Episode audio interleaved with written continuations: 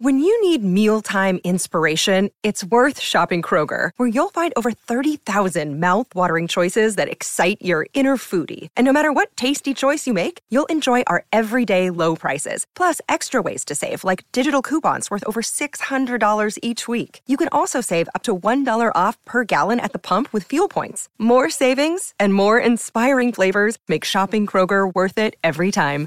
Kroger, fresh for everyone. Fuel restrictions apply. Another day is here, and you're ready for it. What to wear? Check. Breakfast, lunch, and dinner? Check. Planning for what's next and how to save for it? That's where Bank of America can help. For your financial to-dos, Bank of America has experts ready to help get you closer to your goals. Get started at one of our local financial centers or 24-7 in our mobile banking app. Find a location near you at bankofamerica.com slash talk to us. What would you like the power to do? Mobile banking requires downloading the app and is only available for select devices. Message and data rates may apply. Bank of America and a member FDIC.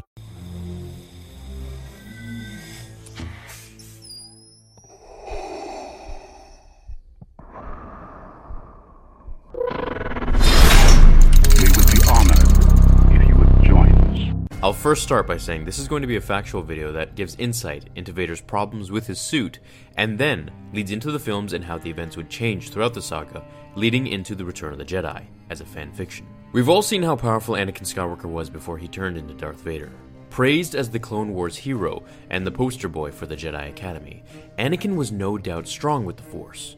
However, once he lost to Obi Wan Kenobi out of his own arrogance, and had all of his organic limbs severed, he was turned into the iconic and monstrous Darth Vader that we all know today. If you haven't watched my last two videos about all of Vader's injuries and how his suit was designed to make him weaker, then I'll briefly reiterate some key points here. Palpatine, just like every Sith Master, knew that their apprentices will one day try to kill them and become the new Sith Lord. This was the way the Sith worked, and Sidious was aware of it.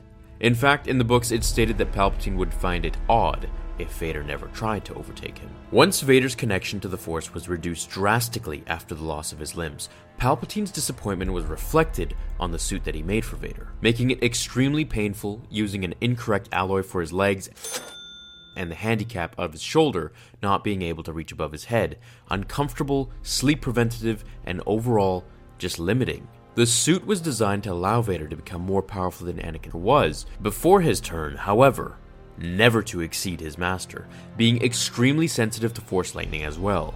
That said, in Legends, Vader was given an opportunity to have a new suit built for him.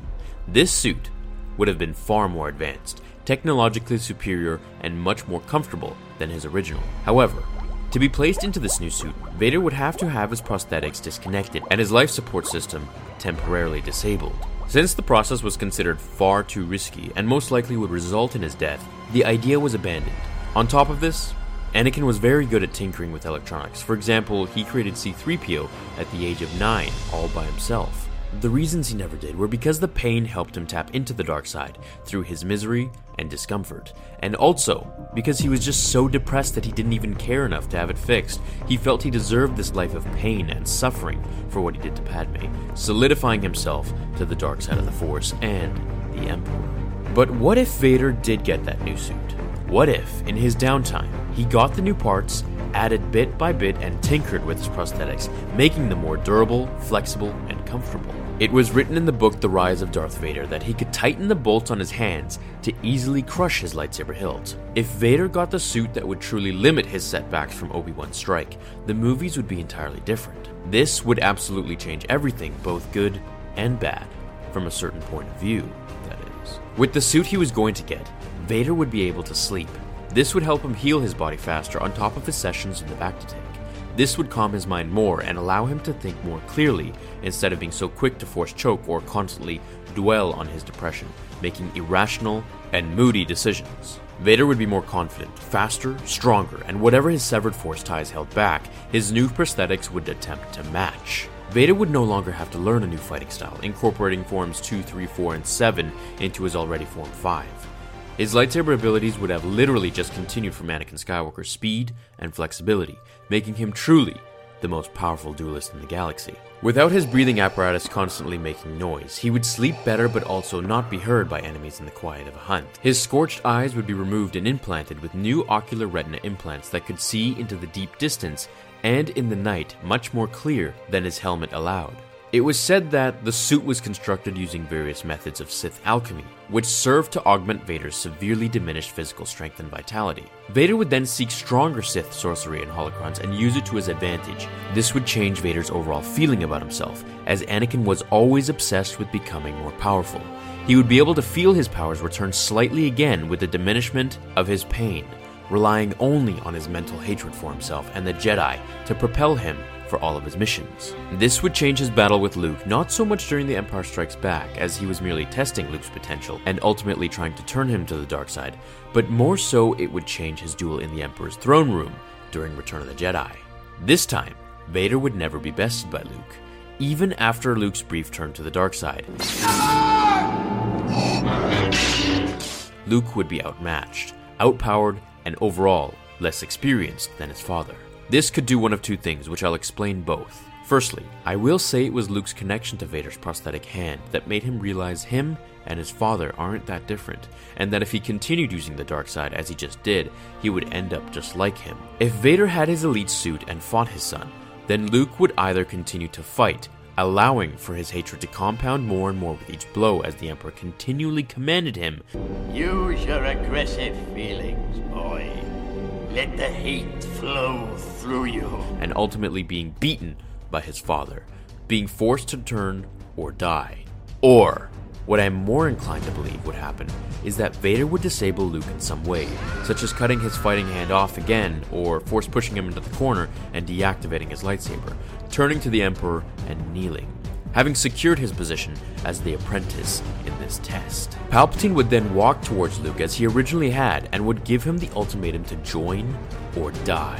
And when Luke refused, Palpatine would shock Luke with a gradually increasing power of Force lightning, torturing him to death as Vader watched, realizing how evil Palpatine was and finally coming to terms with all the manipulations he had poisoned Anakin with for all of his life. Grabbing his lightsaber that was still clenched in his hand, he ignited it and struck down Palpatine, who was so transfixed on killing Luke that he had not felt Vader's energy shift, just like how Mace Windu was too focused on Palpatine to see Anakin deliver the sacrificial strike to his hand.